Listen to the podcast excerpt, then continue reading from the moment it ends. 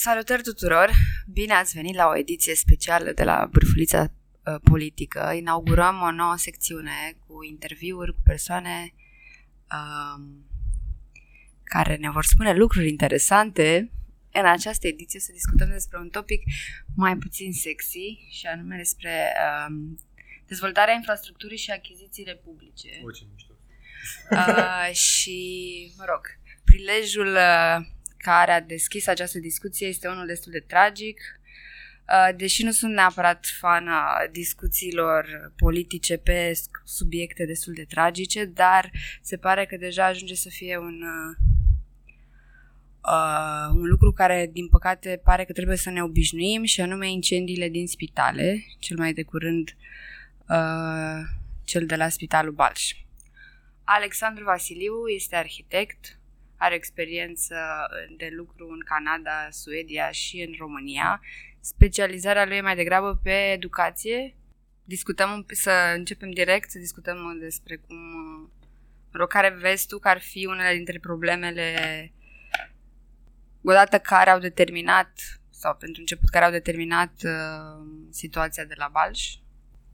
O să mă întorc un pic la educație. Mi-aduc aminte acum 2 ani de zile la când am făcut evenimentul la Making Spaces, mai țin minte că era un domn inspector școlar, foarte revoltat de faptul că la un moment dat ai zis tu că au, s-au construit în București două, două școli noi, parcă spusese sau așa.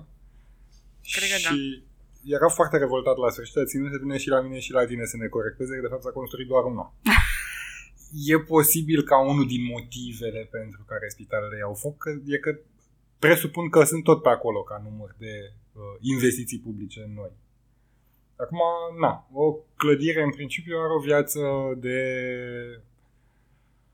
fiind spital, poți să zici că undeva te aștepți să supraviețuiască 100 de ani, așa, în... Da. Pe de altă parte, sistemele trebuie înlocuite. Deci, standardul e undeva, te gândești că o clădire cam are nevoie de o investigare și o expertiză și pe urmă de niște reparații capitale la structură după vreo 50 de ani, pe instalații undeva între 10 și 20 de ani. Ori instalațiile electrice sunt probabil cele mai afectate de schimbări în ultimii 30 de ani, pentru că am trecut de la incandescență la LED-uri, de la uh, frigidere cu freon la uh, echipamente A+, și așa mai departe, dar au și apărut extrem de mulți alți consumatori, pentru că față de telefon și telex, acum ai laptopuri și calculatoare în toate birourile și așa mai departe. Pe de altă parte, ai și o problemă de, efectiv, cum erau construite instalațiile electrice, pentru că, na, asta am aflat când am făcut birou aici. Cupru în circuite e o chestie relativ nouă. Majoritatea erau făcute cu aluminiu. Nu știu dacă la Balș e cazul. Speculez cumva că probabil sunt instalații vechi. Instalații vechi, consumatori noi, mai ales în cazul unei suprasarcini din încălzire, din uh, secții de terapie intensivă care funcționează overtime și așa mai departe, nu e neapărat surprinzător, din păcate, că se întâmplă scurt-circuite, iar oxigenul favorizează incendii de tipul ăsta. Acum, una dintre chestiile pe care am tot văzut-o că se, se tot discută acum e că o să facem anchete, audit, eu nu știu ce îți relevă auditul.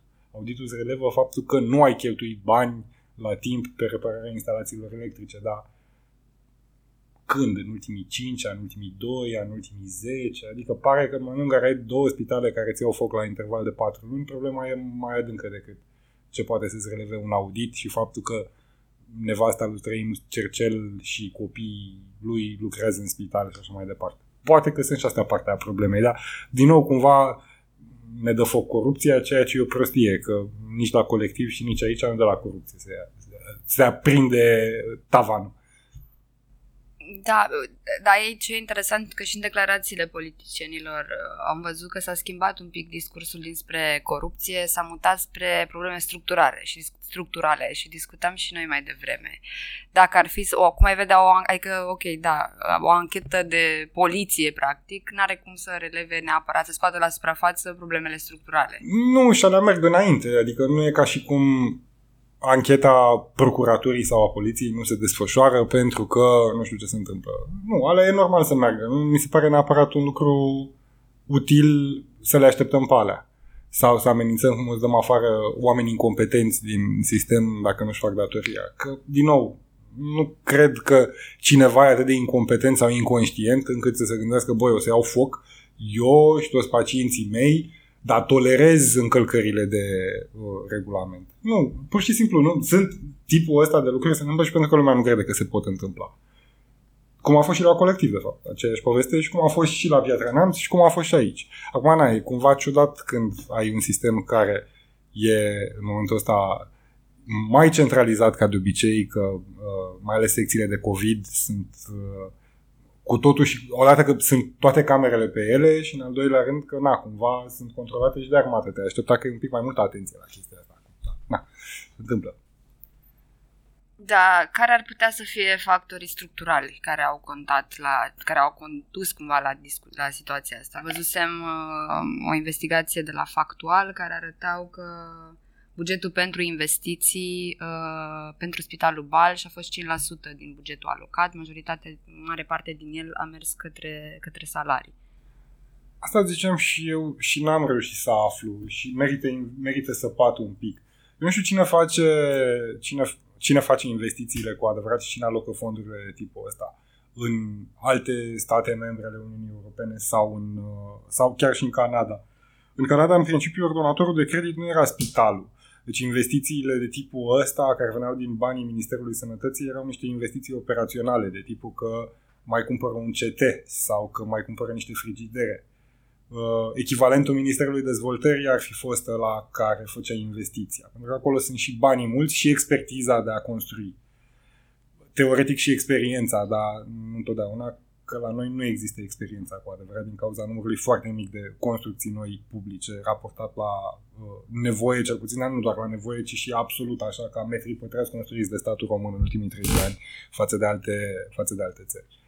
Și atunci problema e că nu dau seama dacă e neapărat o problemă faptul că doar 5% se duc în investiții la Matei Balș, pentru că la Matei Balș probabil că ar trebui să le crești semnificativ bugetul numai ca să aibă pe cineva suficient de uh, și nu știu dacă merită suficient de capabil și cu experiența și expertiza de a ști în ce fel poate să cheltuie banii pe infrastructură. Că na, nu e ușor să ai... Vorba, România are în continuare o problemă că nu reușește să angajeze arhitecți șefi cu care să îndeplinească toate criteriile conform legii și să aibă studii superioare în toate orașele mari, studii superioare de arhitectură. Ori dacă tu ai problema asta, e puțin probabil că o să reușească Matei Balș să aibă arhitect sau inginer sau măcar conductor arhitect, meserie care oricum e pe cale de dispariție, că s-a închis uh, colegiul tehnic de la Mincu în urmă cu vreo 10 ani, 12 ani, 15 ani, ceva de genul ăsta. Poți să ne spui cu ce se ocupă ce anume? un conductor arhitect? Era pe vremea lui Ceaușescu și preluată chestia asta și păstrată undeva până în anii 2000 și ceva, cât eram noi în facultate încă exista. Uh, era practic varianta de făcut arhitectură 3 ani și pe vremea Ceaușescu era chestia asta că era treaptă între anul 3 și anul 4 și dacă nu treceai treapta, rămâneai conductor arhitect. Și atunci, de fapt, o dată e un pic restricționat dreptul de semnătură, în sensul că au nevoie de... Au, pot să se implice în proiecte de dimensiuni relativ mici, ca uh, șef de proiect, pe de o parte, pe de altă parte, motivul pentru care existau era că ai nevoie, într-un proiect normal de arhitectură, ai sute de ore investite în detalii de arhitectură care au un anumit grad de repetabilitate, dar nu neapărat. Deci, na, cum faci să intre apa în casă, cum stă pervazul la fereastră, uh, chestii de tipul ăsta, foarte mult desen tehnic care trebuie făcut, uh, anumite rutine și așa mai departe. Și atunci, de fapt, era un soi de specialist care se ajungea să fie foarte bun cunoscător de tehnologie, mai degrabă decât de concept, layout, funcțiuni și așa mai departe, chestii pe care le face în mod normal un arhitect. Și uh, care, odată, ca, și care ar fi avut evident și competențele pentru că făceau suficient de multe cursuri de urbanism cât să poată prelua și roluri în administrația publică de tipul ăsta de arhitect șef. Uh, acum nu-i mai ai pentru că na, pentru că s-a închis colegiul, ori faci șase ani de arhitectură, ori nu faci arhitectură deloc și atunci n-ai, n-ai diplomă. Dar de ce s-a închis colegiul? Cred că la un moment dat a apărut un, o iluzie de asta că nu e nevoie neapărat de partea asta de arhitectură, de, de specializare de tipul ăsta pe tehnologie de arhitectură. Ceea ce a fost o greșeală mare din punctul meu de vedere, pentru că, na, cu toții suntem aroganți după șase ani de facultate. Uh, sunt foarte puțini care să facă dirty work și e nevoie de el. Și atunci e bine, era bine cumva să existe meseria asta, măcar că și arhitecții se obișnuiau că mai au lucruri de învățat de la cineva care n-a terminat toți cei șase ani. Că nu era fundamental diferit uh, ce se întâmpla în ultimii trei față de primii trei. Era doar dublu. Da, atunci o cauză pentru care, o posibilă cauză pentru care această meserie, să zicem, a, a dispărut e și ar putea fi considerată și dezinteresul pentru investiții publice și o desconsiderare practică a statului ca nu, acum ajung la... de infrastructură, mă rog, de infrastructură sau nu, nu, nu, nu, cred, nu cred că de asta. Asta e mai degrabă legată de prietenii mei de la Ordinul Arhitecților și breazla noastră, uh, care are un anumit tip de viziune extrem de uh, neoliberală asupra meserii. Mă rog, nici măcar. E liberală în sens foarte clasic, așa, uh, în continuare mâna invizibilă îi împinge de la spate pe arhitecți care își fac un birou individual și o să facă ei proiecte de spitale. Dar în realitate, numai dacă te gândești în termen de responsabilitate, e practic imposibil să faci chestia asta și, na, am avut dificultăți, de exemplu, în a găsi în România asigurare profesională. Ne-am întors. Pentru că nu e foarte clar reglementată. Ordinul arhitecților oferă o asigurare profesională, dar care e simpatică, dacă te gândești că faci un spital de, nu știu, mă uitam acum pe, pe, cât, pe care e costul mediu în state al unui spital de la zero construit, care începe de la cam 60 de milioane de dolari uh, și vin cu o asigurare profesională care mă acoperă, nici nu mai știu cât e acum, undeva în jur de 6500 de euro sau o chestie de asta.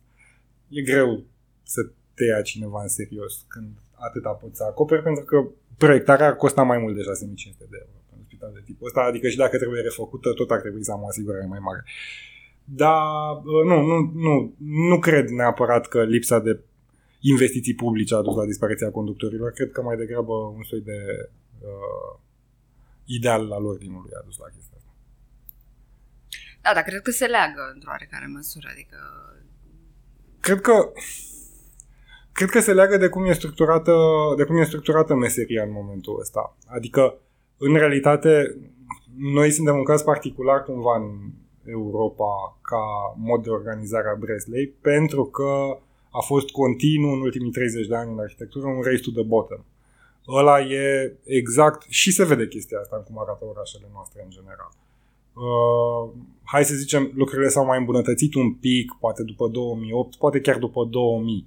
Dar anii 90, anii 2000, când de fapt fostele instituții de proiectare se demantelaseră și atomizaseră în zeci de birouri de proiectare individuală, au fost un dezastru ca producție de spațiu, chestie din care nu a revenit cu totul, uh, pentru că asta a generat și niște practici de construcție, niște practici de autorizare și așa mai departe. Pe de o parte. Pe de altă parte, altă poveste cu, cu ce s-a întâmplat în anii 90, 2000, chiar și 2010 și așa, e și asta de, uh, ce ziceai, lipsa investițiilor publice. Pentru că, în principiu, investițiile publice vin cu niște sume predictibile, și sunt întotdeauna niște buni platnici. Statul, în general, orice stat plătește facturile pe care le are de plătit, uh, chiar dacă cu întârzieri poate mai mari decât în alte situații.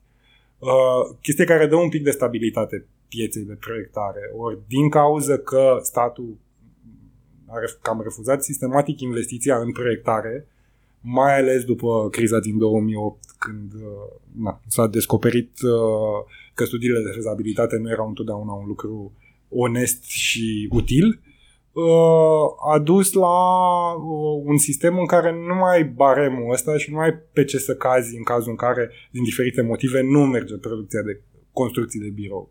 Adică, practic, în România să fii specializat în clădiri educaționale înseamnă fie că nu lucrezi în România, uh, fie că lucrezi pentru privați în România. Altfel nu ai cum să trăiești din chestia asta. Uh, la fel și cu spitalele. La fel, cam cu toate domeniile de investiție publice masive, e foarte greu să fii arhitect specializat în, uh, nu știu, săli de sport publice sau în, habar n-am, săli de spectacol. Ceea ce e ciudat cumva, pentru că sunt tipuri de specializări care, mai ales pentru birouri mici, ar fi super utile dacă na, cât suntem noi. Nici, nici, nu mai știu. nici noi nu mai știm cât suntem.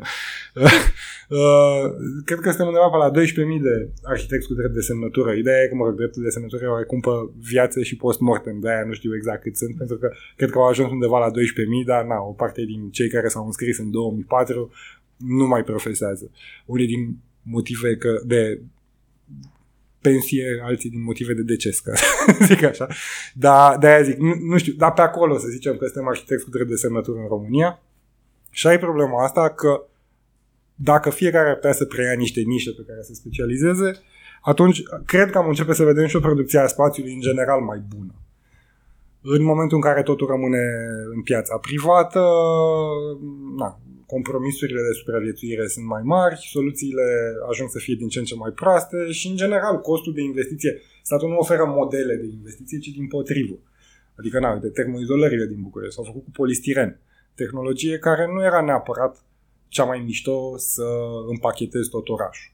Sunt și alte variante de termoizolație care sunt mai sigure din punct de vedere al incendiului, puteau să păstreze mult mai tare din arhitectura uh, unora dintre blocuri nu toate blocurile construite înainte de 89 erau identice.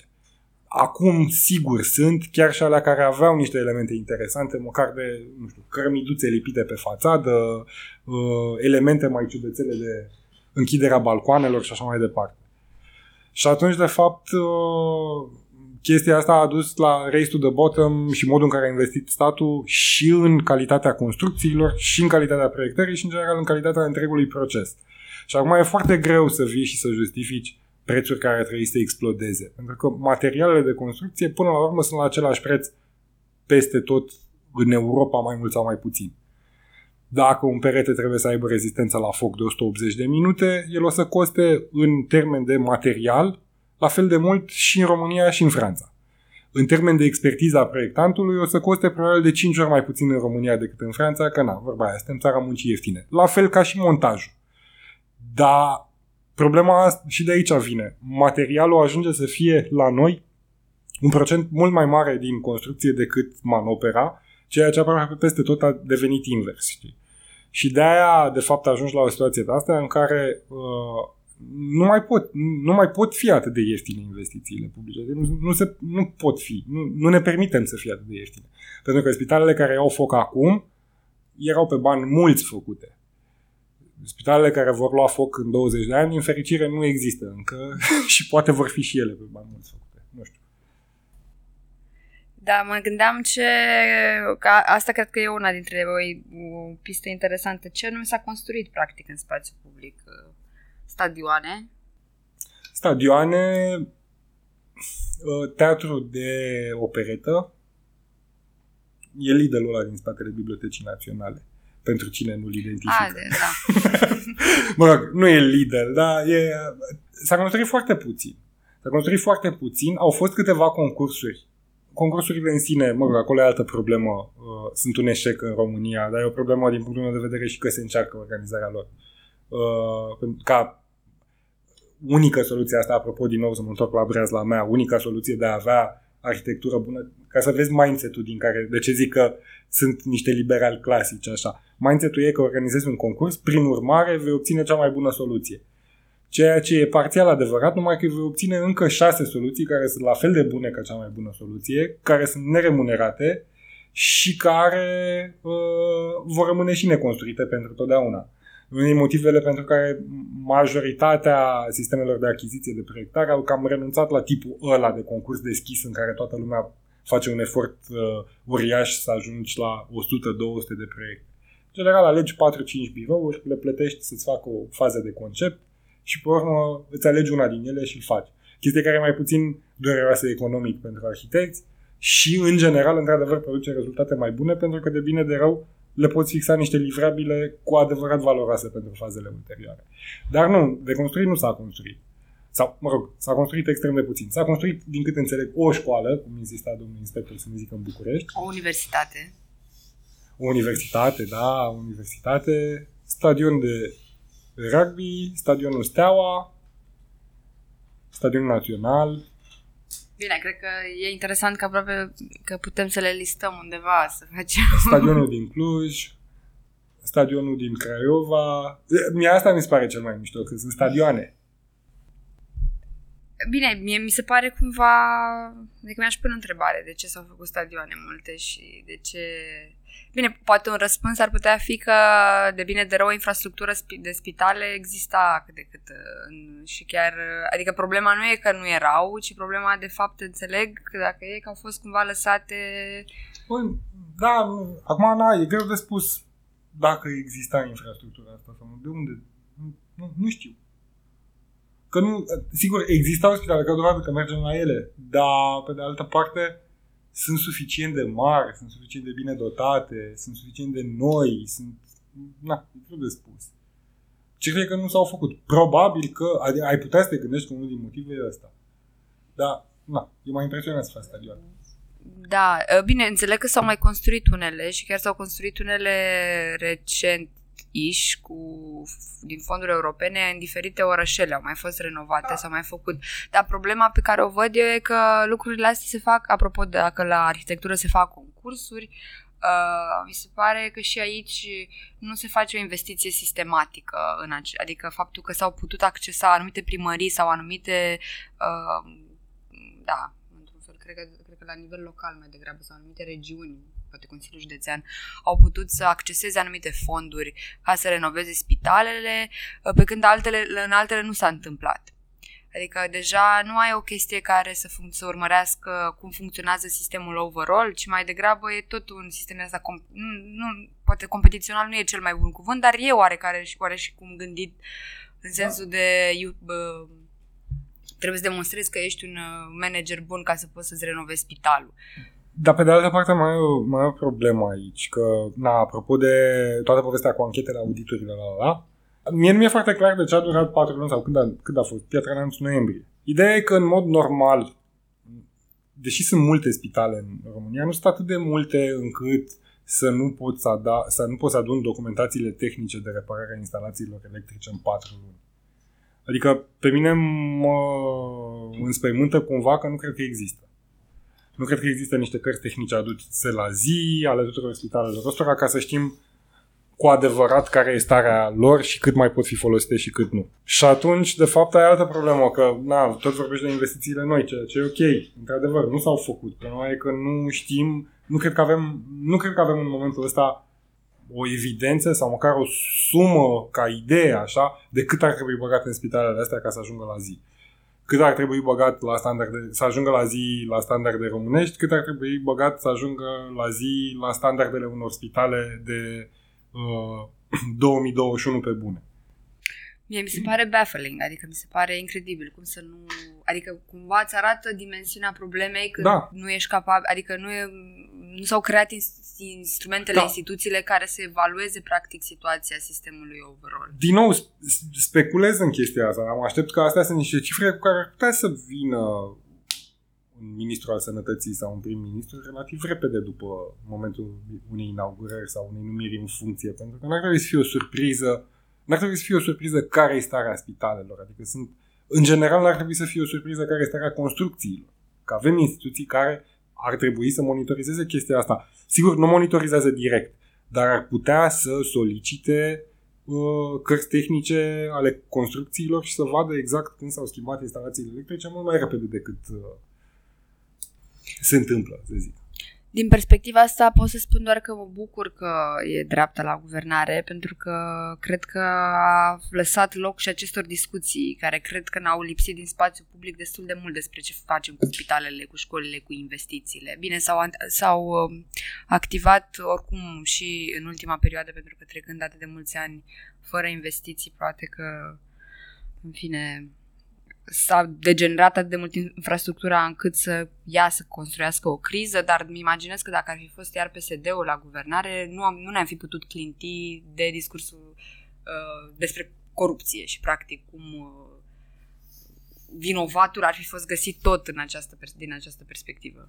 Da, da, o să ți se explice cum instalațiile de la MedLife sunt noi și de la Sanador și așa mai departe. Că ăștia au grijă de spitale Până când, mă rog, o să înceapă să ia foc și spitalele private, că nu văd ce le ferește. Că până la urmă e un sistem de folosire, de, info, de folosire a infrastructurii care e defectuos, zic eu. Nu neapărat de ea în sine, care e veche și bătrână și nu știu ce, ci și faptul că, în general, modul în care folosim clădirile, și asta am văzut, am văzut la uh, foarte mulți din clienții noștri de școli private, de ce fi ei, am văzut chestia asta. Se întâmplă că tipul de management al infrastructurii e cum ești la tine acasă, ți s-a ars un bec, schimbi bec Ori de foarte multe ori becul ăla pe care l-a pus cineva acolo inițial are o fișă tehnică și trebuie să-l schimbi cu același tip de bec, nu cu alt fel de bec. Nu se întâmplă nimic dacă schimbi un tip de LED cu alt tip de LED. Dar numai faptul că nici măcar nu știe cineva că ar trebui înlocuit produs cu produs și să aibă grijă să caute, să fie compatibile, să nu știu ce. În general avem mai multă grijă de laptopuri, de exemplu, sau de telefon și cu ce le încărcăm, decât avem grijă de clădiri. Și, de, na, și așa ne comportăm până la urmă și cu apartamentele noastre. Cel mai rău lucru care se poate întâmpla e că o să locuim mai prost sau, na, în cazul extrem, că bă, avem un mic incendiu sau așa, da. În general, oricum, tipul de impact e diferit. La spitale și școli e și problema de că ai copii, ai uh, persoane imobilizate și așa mai departe, care nu se pot evacua singure și atunci oxigen, na, concentrații mari de oxigen, alt tip de, uh, cu totul și cu totul alt tip de probleme și de uh, nevoi. Și atunci asta ar trebui să fie făcute cu grijă. Ori, na, țin minte cum arăta Mincu, că aveam din șase neoane, trei. Ceea ce e o problemă cumva, pentru că teoretic sunt, conform legii, șapte cerințe de calitate în construcție. Prima din ele e stabilitatea structurală, aia trebuie evaluată de un expert. Siguranța în exploatare, ceea ce până acum nu s-a întâmplat, dar poate că o să înceapă și asta, că au mai ruginit balustrade și nu știu ce, să cadă lumea pe scări 5 uh, etaje de, când uh, se sprijine de vreun parapet. Uh, pe urmă, siguranța la incendiu, care a fost focusul pentru că na, lucrurile iau foc.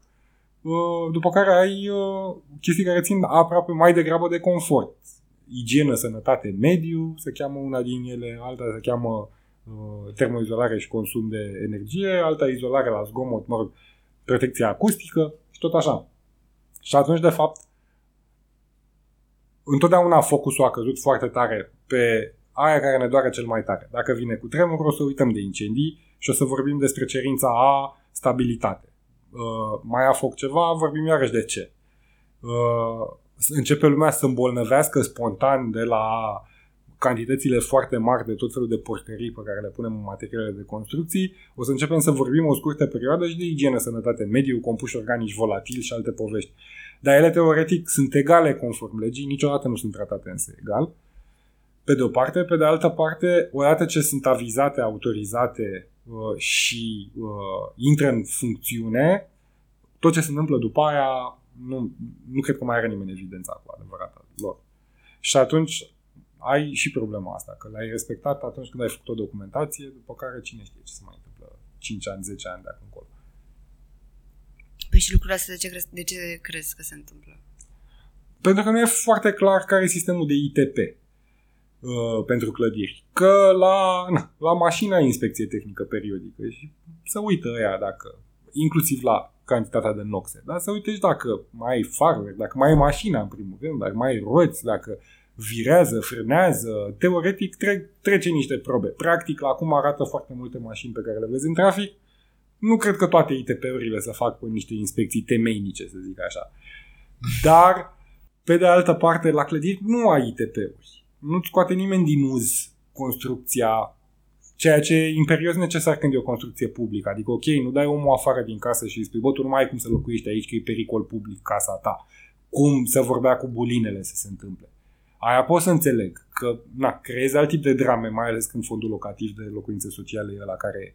Dar când ai, când ai o clădire de spital, când ai o clădire de școală, să lași copii sau pacienți care nici nu se pot evacua ușor, să intre în povestea aia și să continui să o exploatezi, fără să știi, de fapt, fără să știi uh, cât mai stă în picioare. Sau dacă, mai, dacă nu cumva la un moment dat o să înceapă să refuleze canalizările, și să umple tot parterul de rahat. Că se poate întâmpla.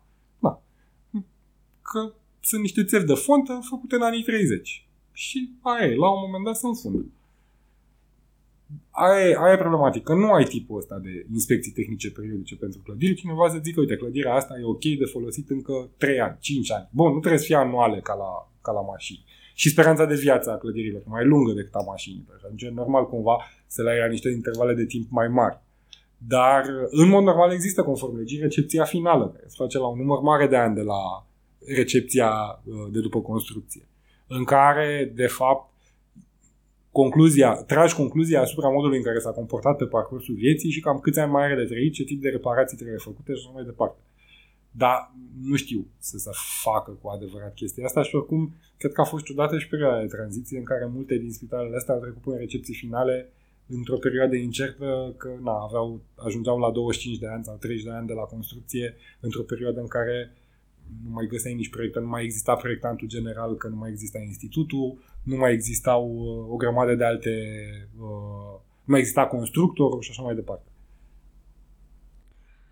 Uh, păi și uh, care vezi tu că ar fi soluția pentru nu știu, ca să avem o infrastructură funcțională. Pe de o parte, cine s-ar ocupa de acest ITP de care menționez, pe de altă parte, general, uh, știu, pentru că e, acum, Ana, mie nu-mi plac, mie nu plac ideile astea cu cine s-a ocupat de ITP, pentru că acum am o problemă destul de mare. Că, na, există instituții care se ocupă de chestia asta deja înființate, numai că, dacă ne aducem aminte de fosta guvernare tehnocrată, în 2016 l-a trecut ideea prin cap că nu sunt suficient de atent și de judicios coordonate proiectele pe specialități cu proiectarea de arhitectură. Pentru care au cerut Inspectoratului de Stat în Construcții să verifice dacă sunt sau nu. Lucru care pentru un inspectorat de stat în construcție era imposibil, practic, pentru că primau mii de planșe, uh, mai zicem, un proiect normal de școală, să zicem, parte cu două etaje, ajunge pe uh, arhitectură cu toate specialitățile, să aibă probabil în jur de 50 de cearșafuri așa.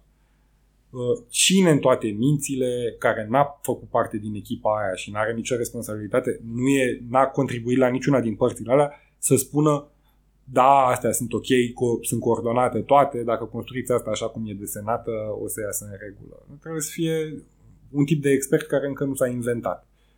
Uh, de-aia mi-e teamă că, de fapt, dacă se ajunge la vreo soluție, se ajunge să le opună în cred că tot restaurant de la ISC, care n-ar putea să facă chestia asta, pentru că sunt oricum depășiți de numărul foarte mare de uh, lucruri pe care le au deja de făcut.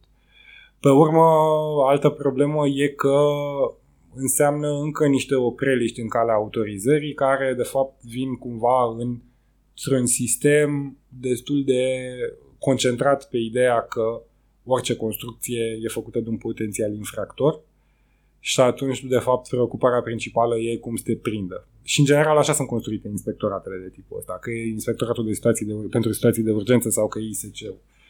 Cred că, în primul rând, din bani mai mulți în investiții. Din bani mai mulți și din sisteme de achiziții publice mai deștepte. Mă enervează foarte tare ideea să copiezi sisteme de achiziții publice din alte părți, dar mi se pare că deja e cazul cumva, măcar în spiritul faptului că trebuie să te racordezi cât de cât la legislația europeană și că parțial pe o grămadă de prostii ai făcut-o deja, adică o faci caiete de sarcini și licitații și așa mai departe, dar nu și pe, nu și pe arhitectură.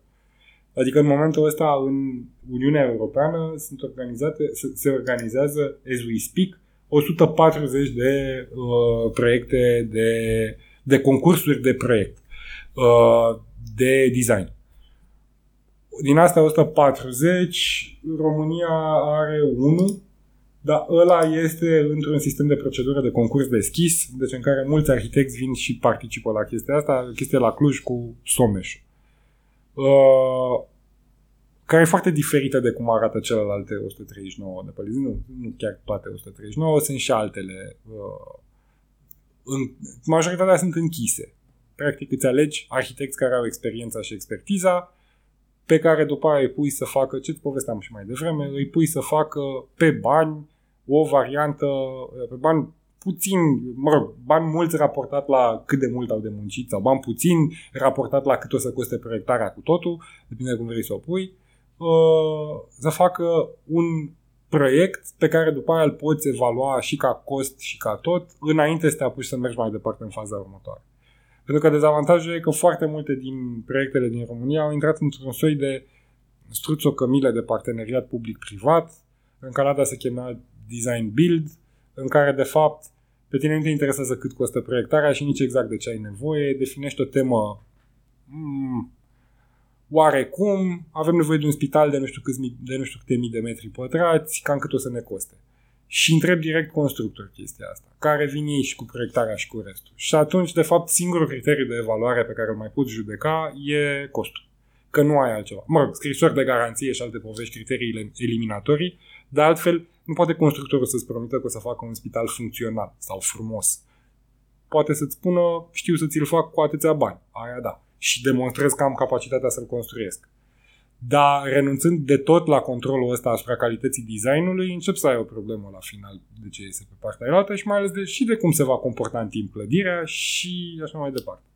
Iar pentru partea asta altă de comportare în timp, cred că e nevoie de oameni care cu asta să se ocupe, mai ales în mamuți de ăștia, de tipul Spitalul Floreasca, care nici nu e dintre cele mai mari, sau Obregea, sau nu știu ce. Cred că ai nevoie în afară de managerul spitalului care are o grămadă de lucruri de făcut altele decât să gândească când ar trebui să cheme electricienii să facă revizia instalației, avea nevoie de cineva care să se ocupe efectiv de infrastructura spitalului și să o monitorizeze și să știe starea și să cheme echipe de intervenție la timp, să aibă cunoștințele de cum să se facă intervențiile la cât de cât corect ca să știe ce să ceară.